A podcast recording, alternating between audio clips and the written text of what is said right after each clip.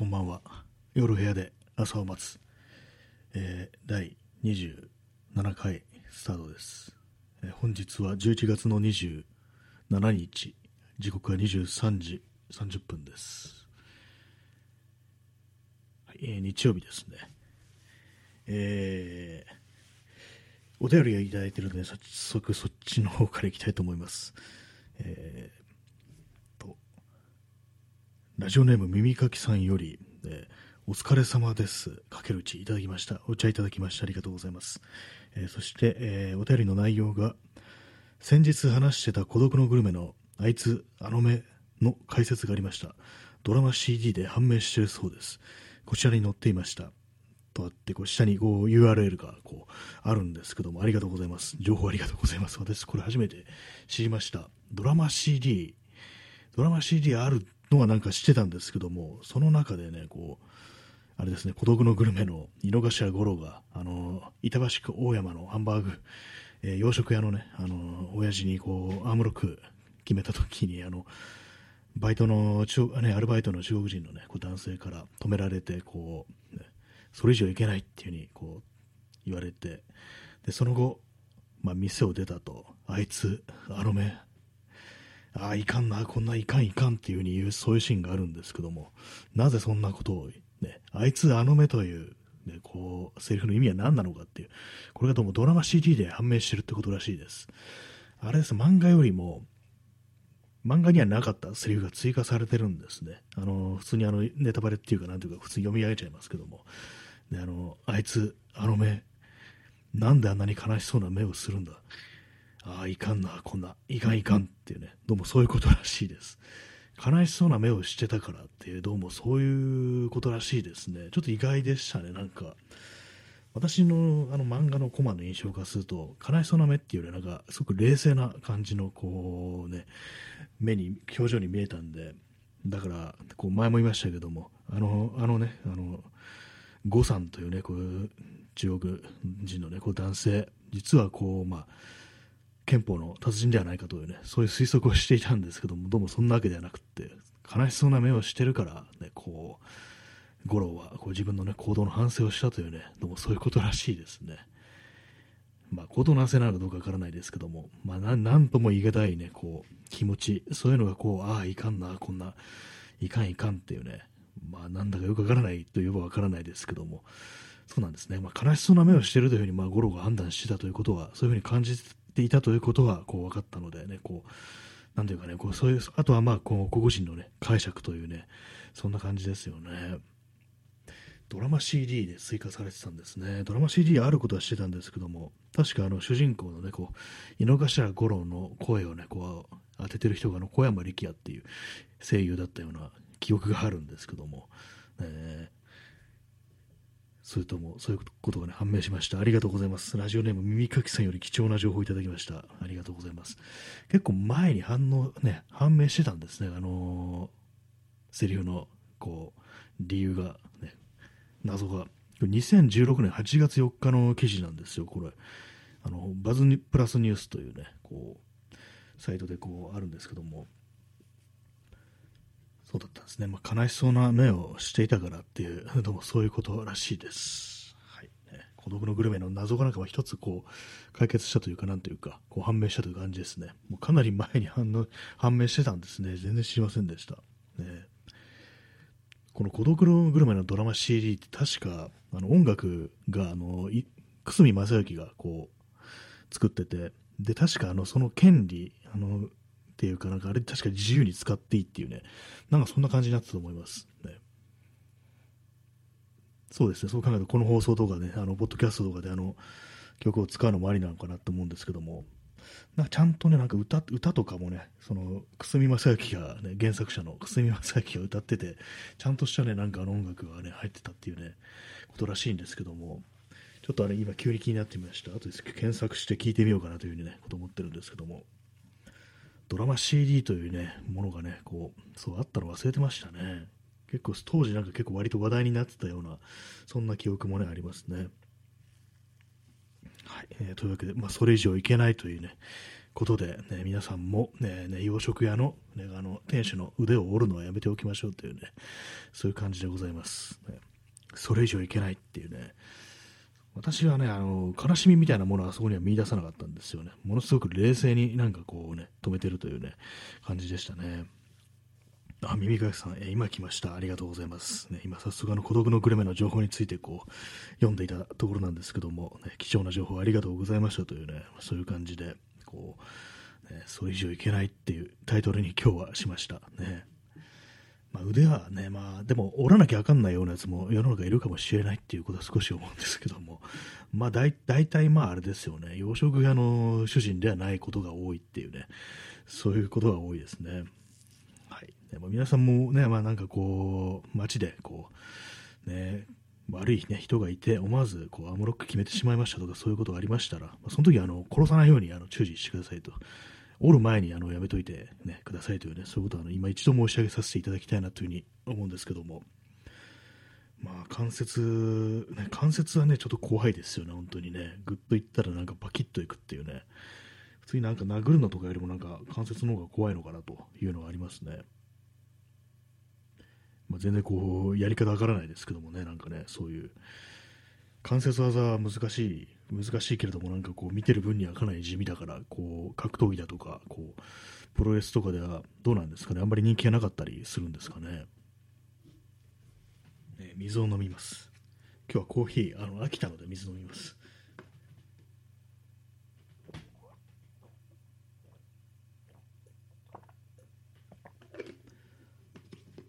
えー、まあ、そんな、えー、11月27日なんですけども、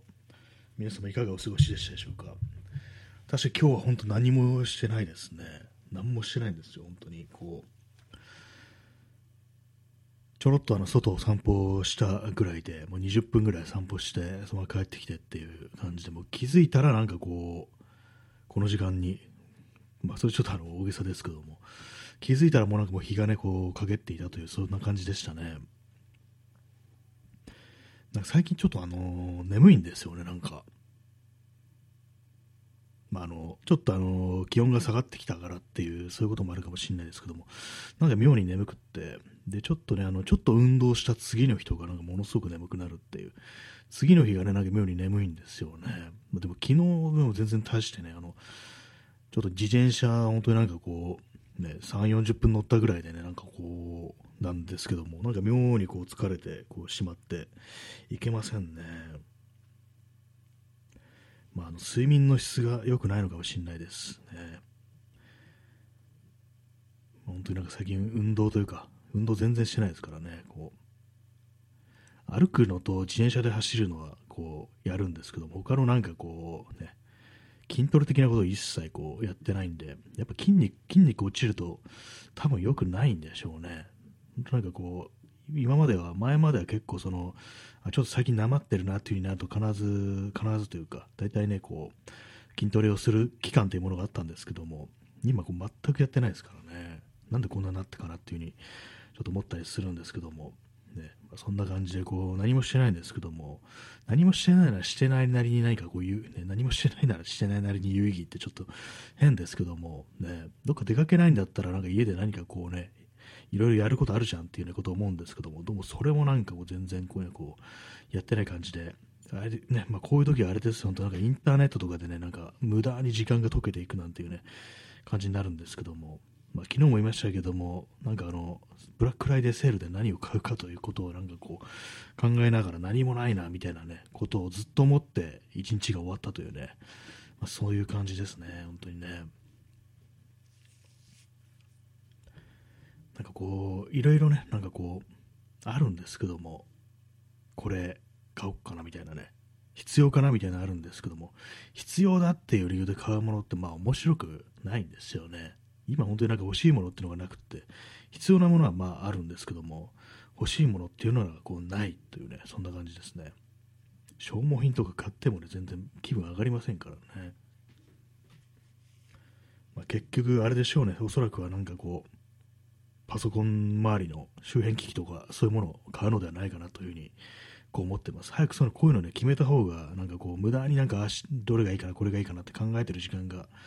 ね、もったいないんで、さっさと決めちゃった方がいいんですけども、なんかどうもね、こう、だらだらだらだらとなんか考え続けるなんてことをね、こう、してしまいますね、本当にね。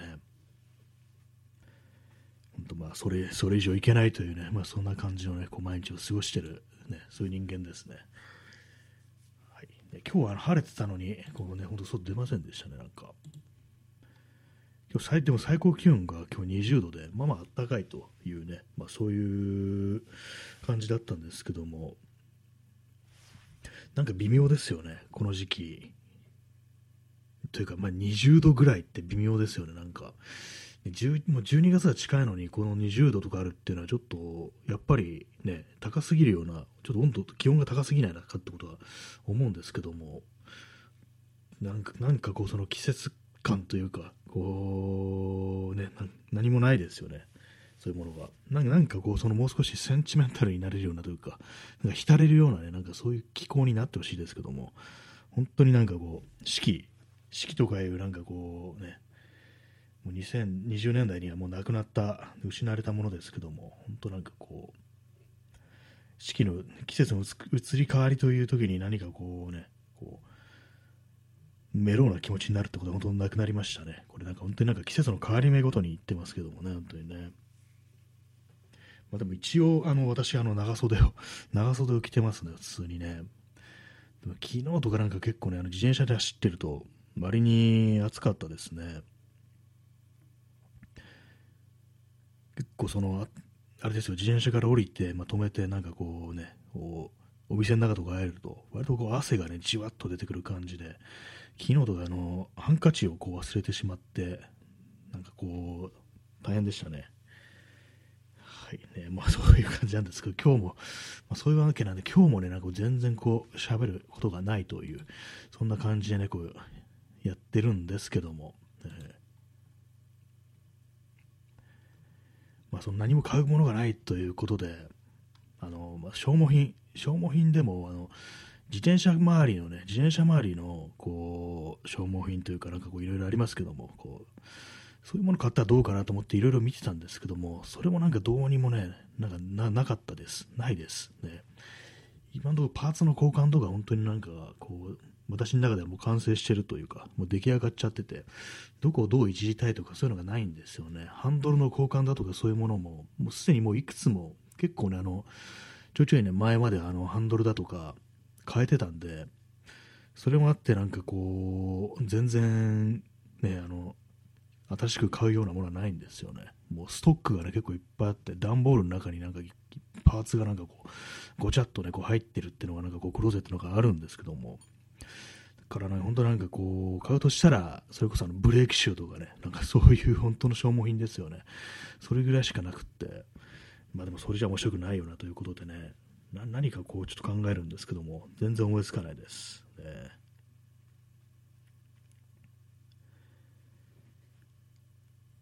はい。ねまあ、そういうそんなね23時43分なんですけども。皆様いかがお過ごしでしたでしょうか？ないないですね、本当に今考えてるんですけども、ね、何もね、何もね、思いつきません、本当にこう。でも今日ちょっとあれですね、あの、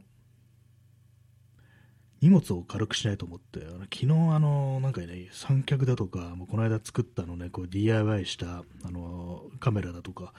そういうものをなんか全部詰め込んで外出たらもう結構重くって、もうさすがにちょっと嫌になってきたんで、なんかこう、変えらないかなと、軽くできないかなというね、ことを思ったんで、であのまあ、三脚が重いんだよなっていうことにね、思いたり、思いたりっていうか、もう一目瞭然なんですけど、結構でかい三脚をこう、私はね、こう使ってるんで、これがやっぱりあの、かさばるんだよなということで、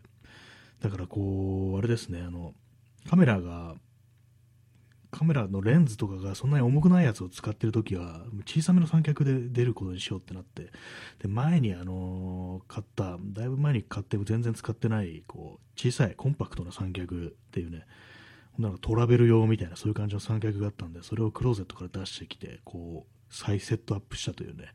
なんかあのバラしちゃったんですけども分解しちゃったんですけどもそれを組み立ててこうやるというね。こう感じのことをやってましたこれでまあ多少荷物軽くなるだろうというね感じのねところに行き着いたという、そんなところでございます。あ、P さん、えー、30分延長チケットありがとうございます。2枚いただきましてありがとうございます。ねはいえー、耳かきさん、えー、サッカーがやってるらしいです。あそういえばそうですね、ワールドカップがやってるっていう、全然ね、あの私あの、テレビもないんで、まあ、テレビやってなくてもあの、ね、ネットとか見ればや、ね、こういろいろ話題にはなってるはずなんですけども、全然気づきませんでした。なんかね、こう、ね、カタールというところでやってるのはね、こう知ってて、なんか政治的ななんかああだこうだとかね、まあ、カタールがあの、あれですよね、同性愛という、同性愛者をなんか弾圧してるという、そういう国らしく、その辺のなんかいろいろ政治的なね、こういろんなこう、ね、こう表明だとか、ドイツの、ドイツのチームがね、なんかこう、それに対して抗議の、こう、ね、意を表したみたいな、そういうことは聞いたりしてたんですけども、試合の方はなんか全然わかんなくって、まあ、日本がドイツに勝ったぐらいの、ね、ことしか知らないですね。あとなんか本当にこう全然わからないですね。えー、P さん、えー、日本ナショナルチームは開催国の人権侵害状況に言及しちゃいけないサッカー。あそうですよね。ドイツのチームはなんかこうそういうのがあったのとね、比べてこう、日本のチームはまあ何もなしっていうか、一切まあそういうね、ことを、なんかね、言ってましたよね。政治家もなんかね、言ってましたよね。なんかどっかのなんか細野豪志でしたっけ？がなんかこう、その、ね、サッカーに政治を持ち込まないで、僕は楽しむだけですみたいなね、こいつマジかみたいなね、感情のことをちょっと思って、本当なんかこう、リプライでお前バカが飛ばそうと思うぐらいのなんかことは思ったんですけども、何なんですかね、あの人、本当なんかね、こう、いいとこ一つもねえなぐらいのことを思ってるんですけども、あの人物に対して。ね、って言ったらなんかこうね、こう、訴えられるのかななんていうふうに思いますけども、ね、本当ろくでもない最低人間だなってことはね、あのツイートとかね、他のも読んでて思いましたね。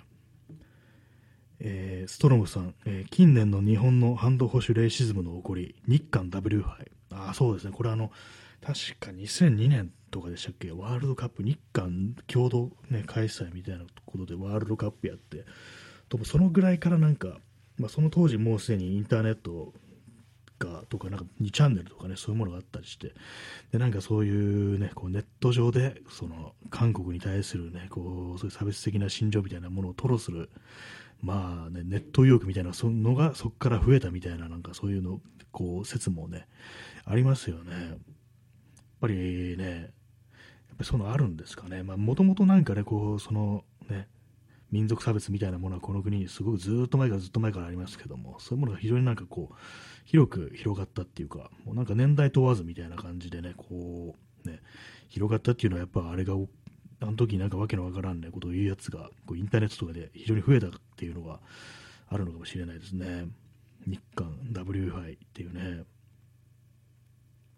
韓国も結構あれですよね、サッカー強いですよね、確か。あんまこう分からないんですけども、私のこう友人で昔こうサッカーに結構詳しいのがいて、なんかたまにいる、ね、なんかこう言ってたんですけども、いや、なんだかんだで韓国は結構強いよみたいなね、ね、こう言ってましたね。日韓 W 杯っていうね。でもなんかそれと、あとなんでしょう、4年に1回なんですよね、ワールドカップって。他にどこでやってたのかななんかあんま覚えてないですね。日韓っていうのはなんか日本だからなんとか覚えてるんですけども、他の2006年と2010年、2014年、2018年、なんか全然覚えてないですねな。んかやってたなぐらいのことは思うんですけども、今回もなんか急に始まったなみたいな感じで、あ、ワールドカップなんだみたいなね、そういうのありますからね。まあでも本当なんかこうね、人権侵害状況に言及しちゃいけないっていう、なんか非常になんかこう情けないような、そんな、ね、感じありますね。サッカー選手どころか政治家がそういうことを言ってるっていうのはかなり終わってるに近いっていうことは、まあ、結構ね、思いますね。本当なんかこうね、冗談かなっていうぐらいのね、本当バカなこと言ってんだっていうね、ことは思いましたね。水を飲みます。早速、あのね、あの政治家の悪口を言ってます、今日の放送も。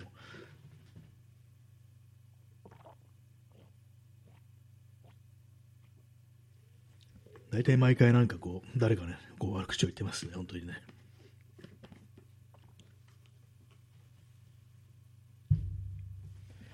あ、チャンツさん、えー、ココアありがとうございます。ココアあったんですね、このラジオトーク。いいですね。今日はあの水しか飲んでないんで、今日っていうか、今日の放送の放送中にはこう水しか飲んでないんで、ココアふっと出てくるとなんか非常に嬉しいですね。ありがとうございます。甘いものはね、結構好きですね、私。ね、ココアってなんかこう、あれなんですよね、お店とかで飲むココアって割と美味しかったりするんですけども、喫茶店とか、自分でなんかこう作るのって、なんかどうもなんか甘さが足りないみたいなこと思って、おそらくあの、あれですよ、ちゃんとしたあのココアですね、あの、ココア色の、ココア色のとか、茶色い粉から作って、こう、ね、牛乳とか足して、砂糖とか足してっていう本物のココアが、あれなんかね、こう、たまになんか作ったりすると、なんかどうも美味しくないなって思うんですけども、やっぱりあのね、砂糖の入れ惜しみをしちゃうんですよね。こんなに入れていいのか砂糖みたいなことどうしてもやっぱりね、こう考えちゃって、それでね、なんかやっぱりこう、甘さが足りないみたいなことになっちゃいますね。まあ、普通になんかこう店とかではなんかそういう作ってるとこ見えませんから、ね、こんなに砂糖入れてなんてことはね、こう思わなくて済むんですけども、自分の場合なんかこう、ね、え、こんなに入れていいんですかみたいなことやっぱ思っちゃいますからね。え P さん、えー、ホットミルクで作る。あそうですね、ホットミルクとなんか砂糖とっていうのがちょっと足してなんかあのペースト状にしてでそれからまたさらにホットミルク注いでみたいな結構あれ手間かかるんですよね割になんか初めて見た時に粉溶かすだけじゃないんだと思ってなんかびっくりしたんですけどもやっぱりあの粉で溶かすだけのやつもありますけどもあれなんかちょっと濃厚さが足りないようなねなんかそんな感じにもなっちゃいますよねえー、耳かき、耳かきさん、延長して、ソイヤ。ありがとうございます。延長させていただきます。ソイヤって、ね、ソイヤ、ソイヤ、ソイヤっていう感じでね、こう今日もお祭り気分でやっていきたいと思います。ありがとうございます。延長しました。そうですね、ココ、ココア、ココア系のなんか飲み物っていっぱいありますよね。なんかミロってね、ありましたよね。定期的にこの放送ミロの話をしてるような気がするんですけども、なんかカルシウムとかミネラルが入ってるらしいというね、こう、味はココアだけど、なんかそういうものが入っててね、こういろいろこう、配慮してるよみたいなのありますけども、ね、味大体でも同じですよね。私、あの、ココアといえば、よくあの、昔行ってた洋食屋さんで、板橋区大橋じゃなくて、そっちじゃなくて、あの、武蔵野市吉祥寺のね、えー、洋食屋ラスプールっていうね、ラスプールですね。ひらがなでラスプールですね。ラスプーチンじゃないですよ。ラスプールっていう、ね、こう吉祥寺の、あれはどこだったかな。あの、今、ちょっと名前が思い出せないんですけども、コピスっていうあの商業ビルだったかな。その地下にね、確かあるんです。今もあるんですけども、そこになんか一時期ね、こうよく行ったりしてる時があって、で、まあ、あの、洋食屋さんなんですけども、私はそのココアだけ頼むっていうね、感じで、なんか友人となんかね、そこでくっちゃべったりするなんてことをよくやってたんですけども、そこのね、お店のココアが結構美味しかったという記憶があります。生クリームがね、上になんか乗っかってるんですよ、ココアのね。まあ、そういうようなね、こう、ココアというとなんかあの店をね、思い出して、たまになんかこう入ってみようかなというふうに思うんですけども、なんかね、こう、いや、でももうあの時代が終わったんだみたいなね、なんかよくわからない感じのね、こう、ね、あのー、ね、ことをね、一人ごちながらね、こう、スルーしちゃうんですけども、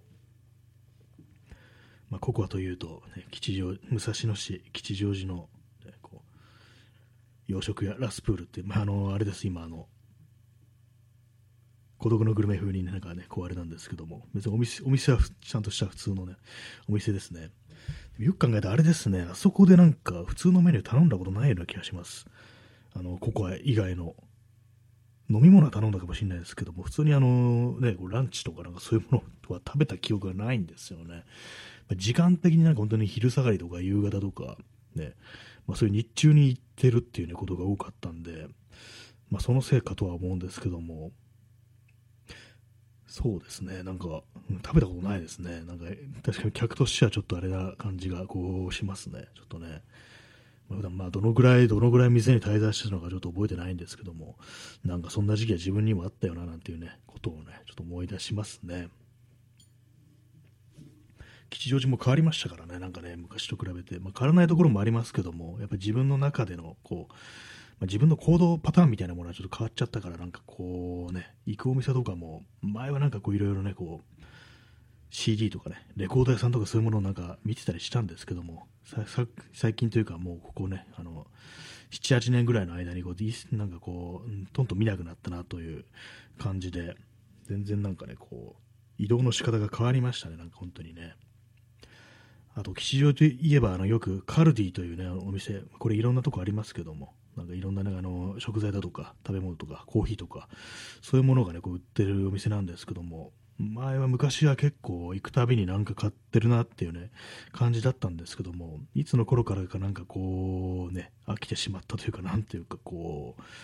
う、ね、買わなくなりましたね。なんかそういうなんで行動パターンが変わったのか自分でもちょっとよくわからないんですけども何なんですかね。よくなんかオリーブのね、瓶詰めだとかね、なんかあの、ハラペーニョとかをね、よく買ったりこうしてましたね。基本的に瓶のものっていうね、そういうものをなんか割と買ってましたね、本当によく。えー、耳かきさん、えー、コロナになってからカルディの入り口のコーヒー、シーンがなくなりました。あ、そうですね、カルディのね、入り口であの、必ず入る人みんなにね、コーヒー、紙コップに入ったコーヒーをね、こう、あの砂糖も入ってる甘いやつですね、コーヒーをね、こう飲ませてくれたんですけども、手渡されてたんですけども、やっぱまあコロナになってからあれなくなりましたね。今もそうですよね、復活してないですからね、もう多分もうこれからね、復活することはないっていうふうに私はこう思ってるんですけども、ね、なんかこう一つのね、こう風景が消えたなというふうにね、思いますね。えー、P さん、えー、不景気。まあそうかもしれないですね。確かにね、なんか何でもないものをホイホイ買うっていう感じのなくなりましたからね、なんか結構前はね、そういうことやってたと思うんですけども、やっぱりなんか本当なんかね、こう、あれですよ、本当ケチになっていってるっていうかね、ケチって言ったらあの表現悪いですけども、前はなんか本当なんかね、こう、なんでもないものをね、ちょぼちょぼ買ってたなっていうのがこう、あるんで、やっぱりこう、世の中悪くなってるっていうことはね、結構ね、感じますね、やっぱりね。意味意味もなくなんか買い物をするっていうことが割にあったと思うんですけども、今なんかね、コンビニとかでも、コンビニ高いなと思ってスーパー行きますからね、本当にね。コンビニ行くと本当なんかお値段高くてびっくりしますよね。なんかね、そのペットボトルの飲み物170円ぐらいのね、感じになっちゃってますからね。この間ちょっとあの、コンビニ入ってびっくりしたんですけども、それ結構喉乾いてて、ちょっとなんか買った方がいいなぐらいのこと思ったんですけども、いや、これ、コンビニで物を買うなんてと思って、もうあの、あれ行きましたからね、スーパー行きましたからね、我慢してね。え、P さん、アベノミクスのせい。まあ、そうですね、アベノミクス以後、でそういうなんかこう、なんでもない買い物というものを本当なんかこう、しなくなったなっていうのがあったりしてね、こう、あれです思い出しますね、あの、消費税があの8%に上がった時に、確かね、あの自転車屋さんに行ってなんかいろいろ消耗品とか買ってたんですけども、あれなんか高いなみたいなね、なんかことを思って、それこそなんかあのブレーキシューとか、ブレーキワイヤーとかそういうものなんかこう買ってたら、あれなんか前より高いっていうふうに思って、なんか間違えたかな、なんかこれいつもと違う高いやつを買っちゃったのかなぐらいのこと思ったね、記憶があるんですけども、その時思わずね、なんかね、こうツイッターにね、物が高いぞってなんか書いた記憶があったりして、やっぱりね、あの自民党政権になってから、ろくなことがねえぞっていうようなことはね、私個人としては思いますね。まあ、アベノフレンズにとってはね、かなりまあこの世の春だったみたいな感じだとは思うんですけどもね。えー、三垣さん、えー、食品は物によってはスーパーより薬局の方が安いこともありますね。あ、そうなんですね。食品なんかあんまこう、薬局のね、ドラッグストアとかあんまこう熱心には見ないんですけども、ちらっとね、なんかペットボトルだとかそういうものなんかチェックするぐらいで、なんですけども、食べ物そうですね、あんま見てないですね、私。ちょっとあの、これからあの、ドラッグストアの方もね、こう、調べ、調べるっていうかね、こう見ていきたいと思います。結構ね、あの、薬局ね、あの、安かったりしますからね、私、あの、一日、一時期、長い時間ね、こう歩いたりだとかする前に、あの、バームっていうね、こう、あれは何ですかね、アノミ酸、アノミ、アミ、アミノ酸の入アノミ酸ってなんだっていうね、アノミーっていうね、なんかあの、心理学の用語があったような気がするんですけども、社会学から、まあいいんですけども、えー、アミノ酸の入ってる、まあ、あの運動とかする前に飲んだりすると、ちょっとあのね、ね、燃焼するぞみたいな、あとなんか体力少しあの持つぞみたいな、なんかそういうやつなんですけども、それをね、よく買ってましたね。80円ぐらいでそのバームが売ってたんですけども、今なんかあのバームリニューアルして、普通になんか120円ぐらいになっちゃって、なんかなっていうふうに思ってますね。で、あと置いてる店がすっごい少ないっていうね、あんま見ないんですけども。えー、チャンツさん、えー、お菓子はドラッグストアです。ああ、そうなんですね、お菓子。ね、そうですね、お菓子のはあんま見てませんでした、ドラッグストア。私ね、お菓子とか見るの、大体あの業務スーパーとか、あの類のところ行って、ね、って感じなんで、あとはなんかお菓子の町岡とかもたまになんかね、こう見たりしますね。それこそあの吉祥寺のお菓子の町岡とかなんか前通るとこう、ちらっとなんか覗いたりはするんですけども、ドラッグストアのお菓子ってあんまこうチェックしてなかったですね。ドラッグストア盲点でした。本当ドラッグストアにはドラッグを買いに行くっていうね、っていうとなんかちょっとあの、誤解されそうですけども、ね、そういうちゃんとしたあのドラ薬局に売ってるようなものを買うときに行くっていう感じだったんで、えー、そうなんですね。お菓子、お菓子類、ね、食品、あんまチェックしてませんでした。ね。インスタント食品も置いてありますよね。今、この時間にやってるドラッグストアあったかなと思って、今、なんとか思い出してるんですけども、ない、さすがにないですね。12時にやってるドラッグストアはないですね。23時ぐらいまでやってるところはね、割にちょっとたまにあったりするんですけども、さすがにこの時間はもう違いますね。ま、今なんか本当夜が早いですからね、本当にね、こう、昔はね、なんかこう、夜中でもいろんな店がやってたらしいですよ。ファミレスとか夜中終夜営業だったらしいですからね。あと、レンタルビデオ屋というものがあって、ね、こう映画がレンタルできるっていうね、こうびっくりです。映画がレンタルできて、しかもなんか遅いところでは、本当に遅いところではね、朝の5時ぐらいまでやってたっていうね、そんなね、なんかね、こう時代があったらしいんですよ。びっくりですね。えー、右垣さん、えー、ドラッグストアチェーンのクリエイトは刺身も売ってます。しかも結構美味しいです。すごいですね。クリエイトっていう、クリエイトっていうね、ドラッグストアチェーンは初めて知ったと思います、私。刺身が売ってる ドラッグストアってちょっとなんかすごいですよね。すべてをなんかこう受け持ってるっていう感じで、結構しかも美味しいんですね。割に鮮度がいいみたいな、そういう感じなんですかね。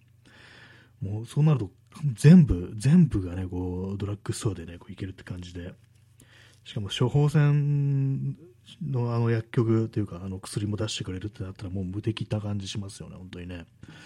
最近はね、なんかこうコロナも入ってて、で、コロナのね、あの抗原検査キットとかもね、なんかああいうとこが置いてありますけども、もうすべてがあのドラッグストアでっていう感じになりますね。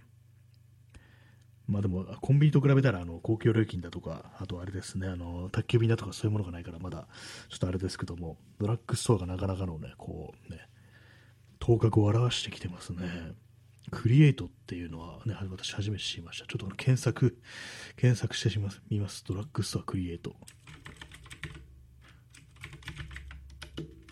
ドラッグストアカウボーイって映画がありましたね。昔のアメリカ映画で。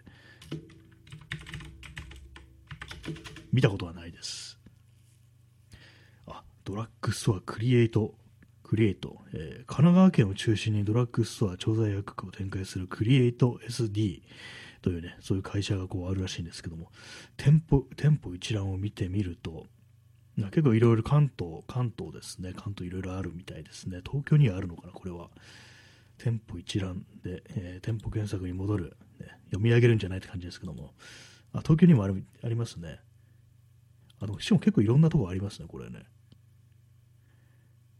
あ、中央区とかにもあるんですね。なんかこう、じゃ自分が気づいてないだけかな。それありそうですね。普通には23区にもこう、ね、あったりして。あかなりありますね。いっぱいありますね。あの、新宿区とかなんかこう、まあ、でも私があんまこう通らないようなところ、普段なんかあんま通らないようなところですね。あの、市ヶ谷だとか、あのー、ね、こう、そういうところ、佐伯町とか、どこだよ、それって感じですけども、新宿はなんとか町っていうね、街がすごく多いんですよ。結構なんかね、その辺は下町っぽかったりしてて、私は割となんかこう、新宿区の端っこの方っていうのは私はなんとなく好きなところなんですけども、あるんですね。全然ありますね、このクリエイトっていう。なんで今知らなかったんだろうっていうふうに、ちょっと思っちゃったんですけども、ね全然ありますね。かこう、地図で見たらすごいたくさんありました。全然ね、はい。というわけでね、クリエイト、刺身も売ってるクリエイト。まあでも、あの、そうですよね、23区のクリエイトで刺身売ってるかって、ちょっと思ったんですけども、思ってやったら面白いですよね。刺身売ってたりしたらね、ちょっとあの、今度気づいたらあの入ってみます。クリエイト、クリエイトっていうね、薬っていう赤文字ででっかく書いてある、下にあのクリエイトっていう青いね、あの、アルファベットで、クリエイトで書いてあるという、そういう、そういう看板ですね。座り直しました。まあ、ドラッグストアもなかなかね、こう、奥がね、深いですね。奥が深いっていうのもおかしいですけども。まあ、でもこのクリエイトはあれですね、なんかこう、すごく都市部というよりは、都市部っていうか、なんというかこう、なんですかね、メジャーな駅っていう感じではないですね。ちょっとあの離れたところっていうね、そんなところにあったりする感じですね、本当にね。まあ、その 住んでる人からしたらそんなことねえよってあれかもしれないですけども、なんか鷺宮とか高井戸だとか、西ヶ原だとか、滝野川だとか、市ヶ谷だとかね、こう、そういうところです。ってね、あのすみません、ローカルなしで全然わからないんですけども、ね、私私が行かないところは全部なんかあのね、あの、喋れてるみたいなね、なんかちょっと発言になっちゃってますけども、まあ、そういう感じ、あのー、あんまこう、どっかに行くぞっていう時に通りがからないような、そういうところっていうね、感じですね。まあ、なんかちょっと何言ってるか分かんなくなってきたんですけども、ちょっとクリエイトはね、あの、チェックしていきたいと思います。はい。薬のクリエイト。前にドラッグストア行ったのは、いつかなと思うんですけども、なんかこう、先週ですね。先週っていうか、先週か、今日日曜だから 先週ですね。でも何も買わなかった記憶があります。なんかなんか用があって、こう行ったんですよ。なんか探してたんですよね。ちょっとあの、咳払いします。なんかむせたっぽいです。水を飲みます。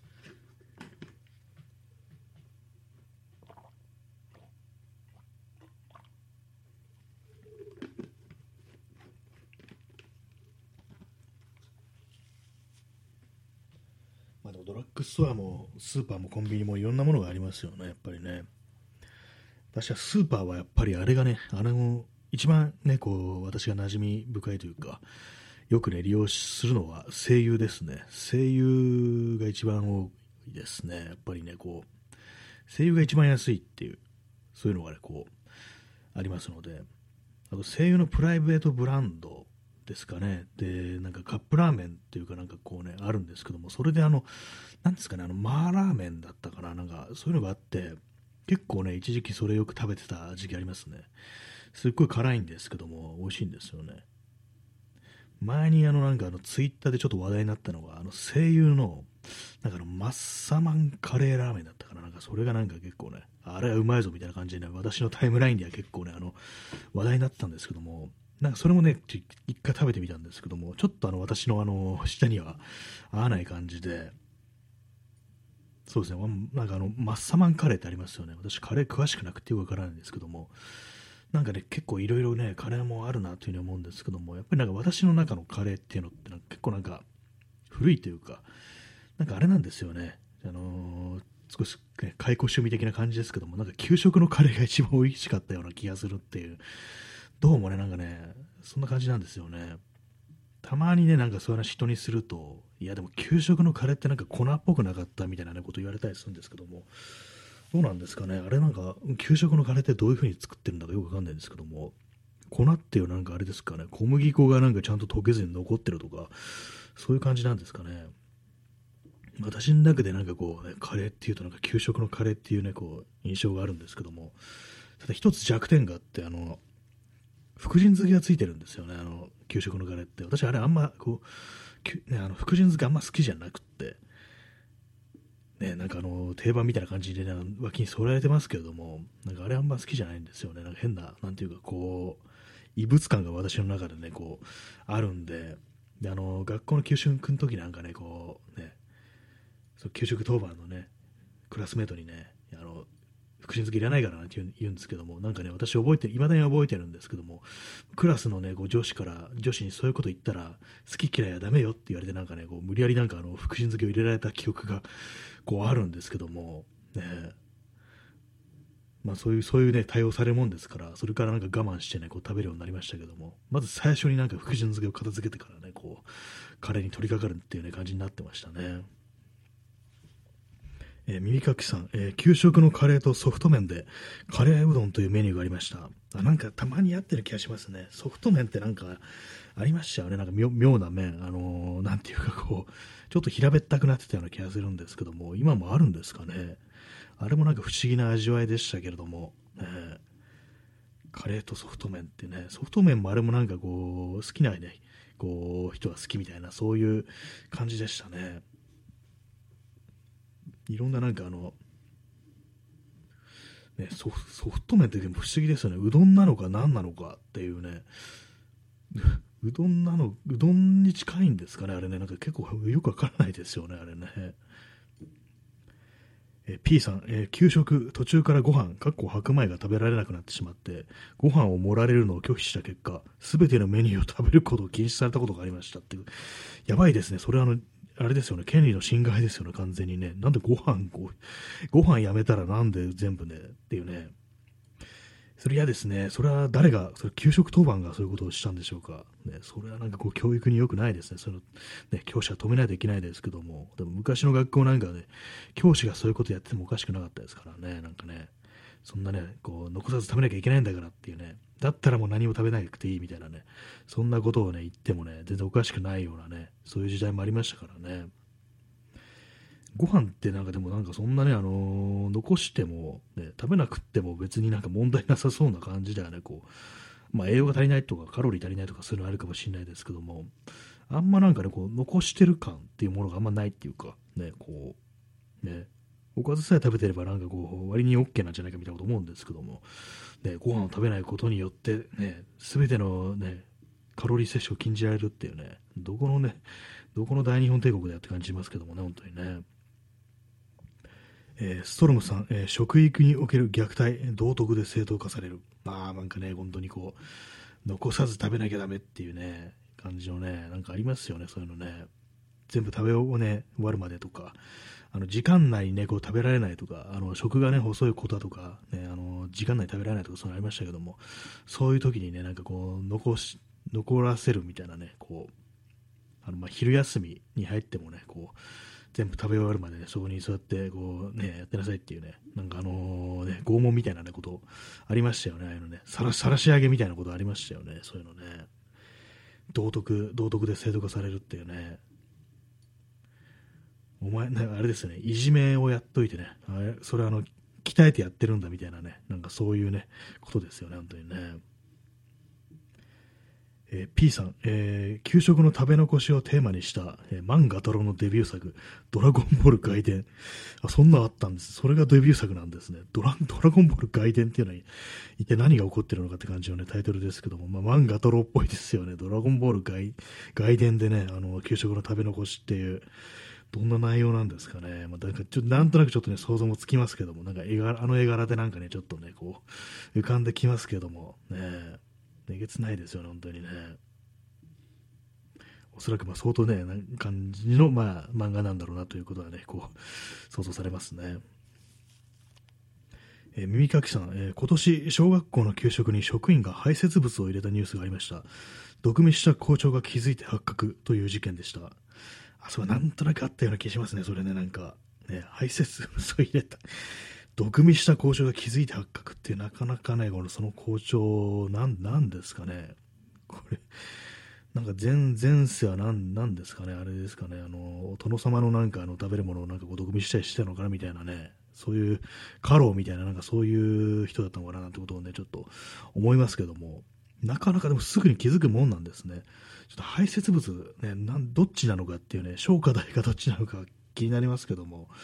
まあ、何かしらの違和感がこうあったということなんですかね。排泄物ね、カレーにカレーを入れた的な感じですかね、これね。なんかちょっと苦味あんぞ、これみたいなね、こう、いうね、に なんで苦いって知ってんだっていうふうに聞かれるとちょっと困るんでね、言いますけども、あの、どうも苦いらしいっていうのは、なんかあの、リリー・フランキーのエッセイで、まあ、そういう趣味のある、ね、こう知り合いがいて、で、まあ、その、そういう趣味のあるね、人に、どういう味がするんだと聞いてみたら、苦いと。で、まあ、その、しかも、あの、二日目は苦いみたいなね、ちょっとニュアンスがよくわかんないんですけども、なんか、すいません、あの、これなんかあの食べながらあの聞いてる人いたら本当申し訳ないんですけども、出たものを食べてまた出すみたいなね、なんかそういうね、ことで、そのね、あの、セカンドはより苦いみたいな、多分そういうことだと思うんですけども、まあ、なんかそういうのをなんかこう、ね、こう、ね、読んだことありますね。なんか、誰も知らない名言集っていうやつだったかな。なんか、二日目は苦いっていう、なんかそういうなんかこう、フレーズがバーンって出たっていう、出てきてたっていう記憶があるんですけども、ね、私は今多分本棚にあると思うんですけども、ちょっと後で見てみようかな。はい。で耳かきさん、え大腸菌が検出されたので大かと。ああ、ちょっといけませんね。大腸菌は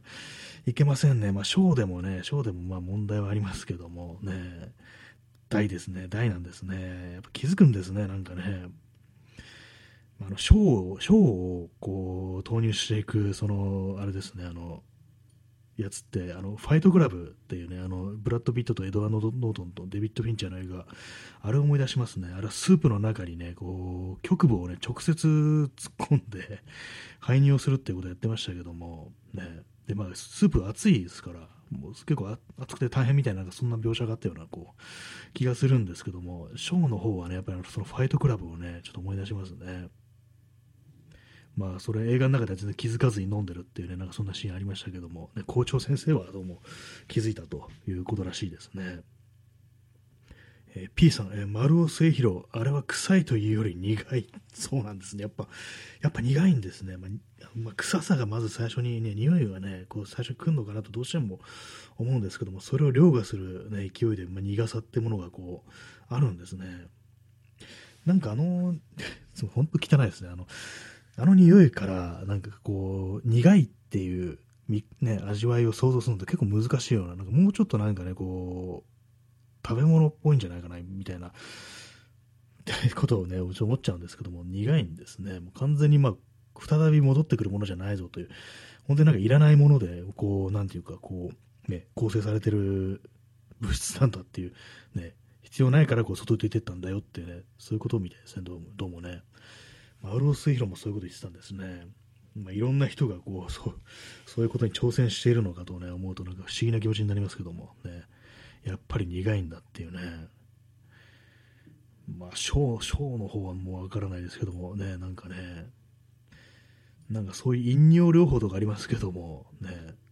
どうなんですかね、なんかとてもいいように思えないっていうのがありますけどもね、本当なんかあれをね、ああいうのを口にするのは、本当なんかあのー海の上で漂流して水分がどうしてもないみたいなね、まあ、そんぐらいしかね、本当にこう、ね、出てこないですけども、まあそういう機会が訪れないことをね、祈りたいですね。なんで入れたんですかね、職 その職員はね、排泄物をね、まあでも、いろいろあり、たまにありますからね、そういうね、ニュースでね、なんかね。えー、耳かきさん、えー、排泄物事件、海外でセレブの集まるビーチのカモメに下剤入りの餌を大量に食べさせて、ビーチの客に爆撃するという海外の海外のいたずら動画、ひどすぎるけど笑っちゃいました。それかなり手が込んでますね。頭いいですね、それね。そっか、間接的にそういう攻撃をするっていう、なかなかね、面白いですよね。しかもそのセレブの集まるビーチっていう、結構あれですよね、これ。ファイトクラブっぽさがね、かなりこう、ありますね。なんか本当映画の中で出てきそうな気がします。ね、下剤入りの餌を大量に食べさせっていうね、まあ、カモメからしたらまあ災難な話ですけども、ね、海外のいたずらどうかってなんか本当になんか、あのー、やりすぎじゃないかってものがまあまああったりしますよね。日本のテレビでやってるドッキリとかも、ね、まああれ芸能人とかがまあ騙されるってのありますけども、なんか海外のとかなんかこう一般人に対してなんか結構えげつないね、こう、となんか仕掛けていくっていうね、コンビニの電子レンジの中にめっちゃくちゃなんかウジ虫いるみたいな、なんかそういうね、動画あったんですけども、うん、やりすぎじゃないかなっていうのがあったりして、あと普通に銃を突きつけるなんていうね、ドッキリもありましたね。それはあの逆ドッキリみたいなやつで、あの要は通行人を脅かすのにあのゴミ箱の中から、ね、こうバーンと急にね、それこそあのセサミストリートのクッキーモンスターみたいにバーンって出て驚かすっていうね、そういうのがあったんですけども、それに対して逆ドッキリを仕掛けて、まあ、結構ね、いかついね、男たち、ギャングっぽい男たちが通りすがるんですけども、まあ、そういうふうに脅かされたら、もう即座にこう銃を取り出して突きつけるというね、なんかそういう動画ありましたね。結構、あの、海外のそのドッキリっていうか、なんかプランクっていうんですかね、あれ結構喧嘩売る系のね、やつがこうあったりして、あれなんか本当になんかこう、危ないよなみたいなね、のありますからね。なんか本当にこうやり返されてね、ひどい目に遭うなんてことありそうですけども、なちょっと前にまあ、これ結構有名だと思うんですけども、まず喧嘩を売って、こう、あれですね、こう、まあ、向こうがなんかね、こうなんだてめえって感じでこう向かってくると、いきなり全裸になるっていうね、なんかそういうのありましたね。まあ、大体まあなんかこう、逃げるか爆笑するかみたいな、なんかそんな感じでこうなったんですけども、などうなんですかね、あれね、なんかこうやりすぎじゃないかなっていうか、なんていうかね、こう、思うんですけども、ね、えー、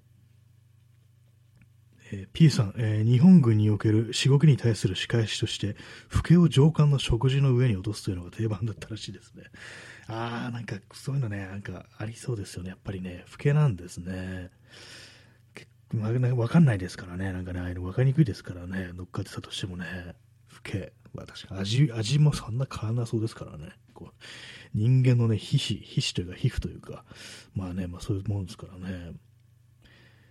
私よ、あのね、前に読んだあの水木しげるの総員玉砕せよっていうあの日本軍のね、こう漫画で、まあ、あの水木しげるが日本軍にこうね、徴兵されてこう、軍隊時代のね、こう、とでいろいろこう、ひどい目にあった話を書いてあるんですけども、あれでしたね、あの、ブーツで、軍歌で、あの、なんか、牛の糞を確かなんか踏んでしまったみたいな、まあ、それか、まあ、あの、声だめになんかね、こう突っ込んじゃったみたいな形で、それをね、こう、うわ、いかんと思って、こう、ね、桶で洗ってたら、水の入った桶で洗ってたら、お前、お前、それ、米炊くやつだぞ、みたいなね、そんなことね、ゴミ入れるやつ、おひつだぞ、みたいなこと言われて、あ、しまったって感じで、で、まあ、もう、飯の時間だし、飯の支度しなきゃいけないし、早くやんなきゃって感じで、こう、それにね、その声だめ突っ込んだブーツを洗ったこうオフィスをに中にねこうあれをねこうご飯をね盛るんですけども、うん、ちょっと黄色いなみたいなことをね言ってでそれをなんか上官のねこう上官に出すっていうのがありましたね。でしかも、その上官に出したはいいんですけども、俺はね、今日はあのもう食ってるからいいんだ、お前食え、遠慮すんだとか言われて、なんかね、こう、食う食う羽目にあるっていうね、すごい非常になんか恐ろしいなんかこう展開がこうあったというね、記憶があるんですけども、恐ろしくね、本当軍隊というものにはこうね、絶対に行きたくないなというね、ことは思いますね、そういうのを見るとね。えー、右垣さん、えー、IKEA の展示場のベッドで本当に始めるといういたずら動画もありました。なかなかのもんですね。本当なんですね。それ本当に始めるっていう、やってる風じゃないっていう感じなのが、またこれがね、こう、ね、リアル、リアルな感じですよね。本当に始めるっていうね。やっぱりなんかこうね、やってほしいですよね、そういうものはね、本当にね。なんか、ジャッカスっていうね、あれ、テレビ番組ですかね。あの、なんなんかこう、本当にえげつないことするっていうね、ありましたけども、あれもなんか映画とかになってましたけどもね、だいぶ前、0年代とかになってましたけども、ね、なんか、あれもひどかったですね。あれは確かの住宅展示場のトイレで本当にうんこするっていうようなことやってましたね。普通にまあその、やってる、まあ当然ね、気づいてね、もう追っかけていくんですけども、全力で逃げてましたね。あれ本当に一切のね、あれなしでこうやってたんでしょうか。ね、その後どうしたんだろうみたいなね、ことは思っちゃいますけどもね。えー、P さん、えー、それを考えると児童への適宜なのでは食事への排泄物。ああそうですね。今さっきあのね校長先生がなんか毒味して気づいたっていうことでなんとなくこうねあの先生方に向けてっていうことなんかと思ったんですけども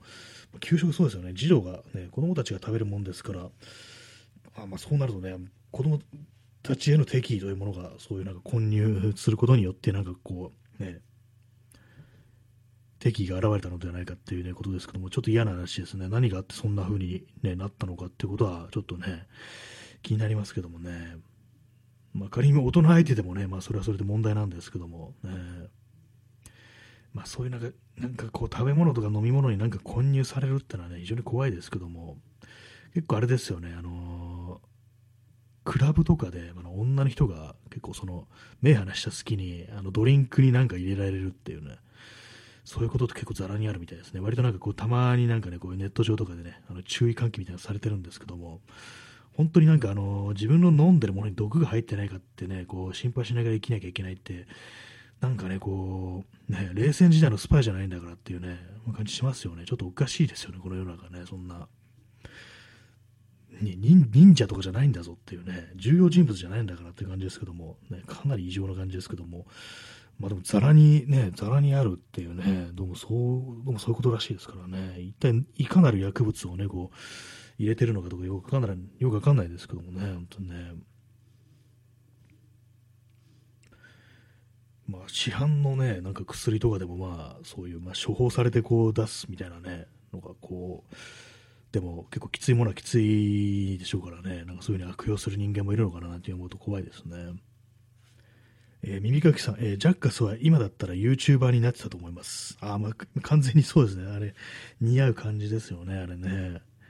なんかいろんなのやってましたね、本当にね、あれもね。人に迷惑系はそれほど、まあそういうのはあったんですけども、自分がものすごい危険なのなんか割とよく、こうやってたね、記憶がありますね、私の見たやつでは。あの、わさびをね、あの、スニッフィングしてみるっていうのがね、こうね、ありましたね。普通になんか鼻から一気にわさびを吸い込むてのをやってて、まあ、普通にもう、ね、悶絶して吐いたりね、こうしてましたけども、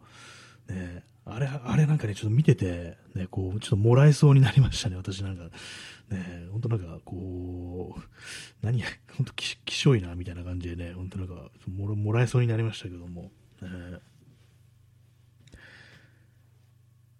まあ、高いとこからね、飛び降りるとか、そういうスタント系はね、あの、まあ、あの、スケーターの人たちだからね、そういうのは結構いろいろね、やってましたけども、ね、なんかいきなり実家に行っていきなり親父を殴るっていうのもあったような気がします。完全に意味不明ですけどもね、なんかこう、ね、まあ、本気のあの、拳とかじゃなくて、なんかあの、何かね、柔らかいものいきなりバンバン叩いたらどうなるかみたいなね、ちょっと何何をしたいのかわかんないんですけども、ね、まあなんか、たびたびなんかね、なんかその、ちょっと名前忘れましたけども、結構有名なスケーターの人のお父さんが、なんか割に定期的に被害に遭ってたようなね、なんかそんなね、こう、イメージというか印象がありますね。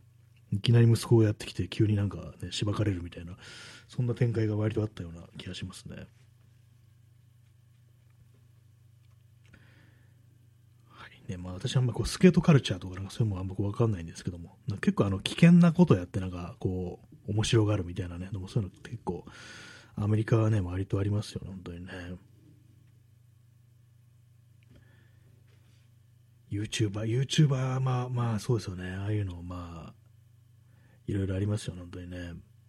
結構あのー、ね、日本の YouTuber とかでも、またなんか迷惑系とか言ってね、本当なんかあの、一般人に絡んでいく系のなんかそういうの、ね、ああいうのなんか本当はなんかあのね、仕込みなのかなっていうふうに思ったんですけども、どうも本当にこうやってるね、連中も いるみたいで、ああいうのはちょっと嫌ですよね、本当にね。自分がなんかああいうのにね、こう出くわしちゃったりしたらっていうね、ことをやっぱ考えちゃいますね。まあ、最近あんまりいないのかもしれないですけども。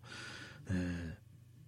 まあでも、なんかこう、ど素人がこうなんかやろうってなってね、こう、受けを狙おうとするんだったら、そういうものが手っ取り早いっていうのはなんかこう、ね、まあ確かにその通りなんだろうけどっていうね、なんかでも、こう、もう少しなんかこうね、ちょっと練ってほしいよな、的なことは思いますっていうね。まあ、全然練ってないね、こうラジオ放送やってる自分が言うのもね、なんなんですけどもね。水を飲みます。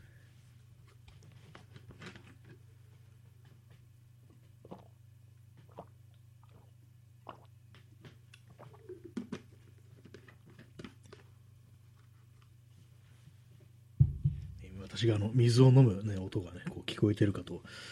思いますけども、なんかそういう音だけ出してる人たちいますね、YouTuber でね。なんか ASMR、なんか、アズマーって読むんですかね、あれね、なんか、そういう人たちいますね。なんかひたすらなんか飲み物飲んでる、ね、飲み干してる動画アップしてる人がいますね。なんか最近たまに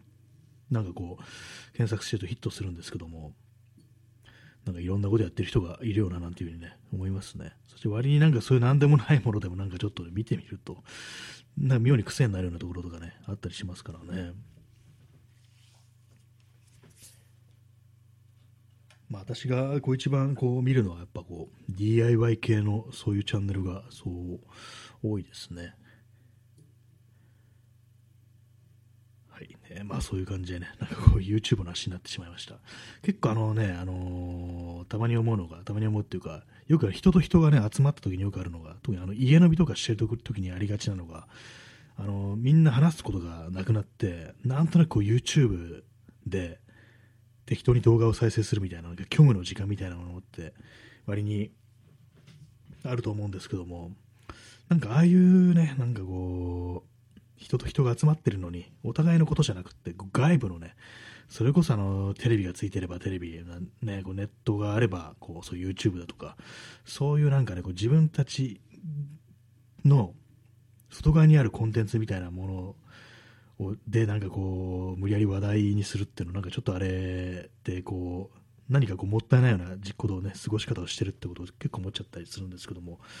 なかなかねこうあれですよね。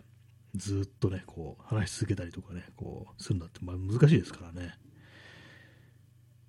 うん、なんかこうテレビとかついてるとねなんかそれじーっとなんかその画面を見てしまってなんか会話が途切れるみたいなねありますからね。私はああいうテレビとか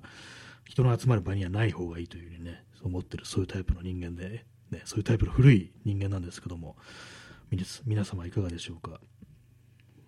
そういうわけで、えー本日、えー11月27日、日付変わって28日になりました。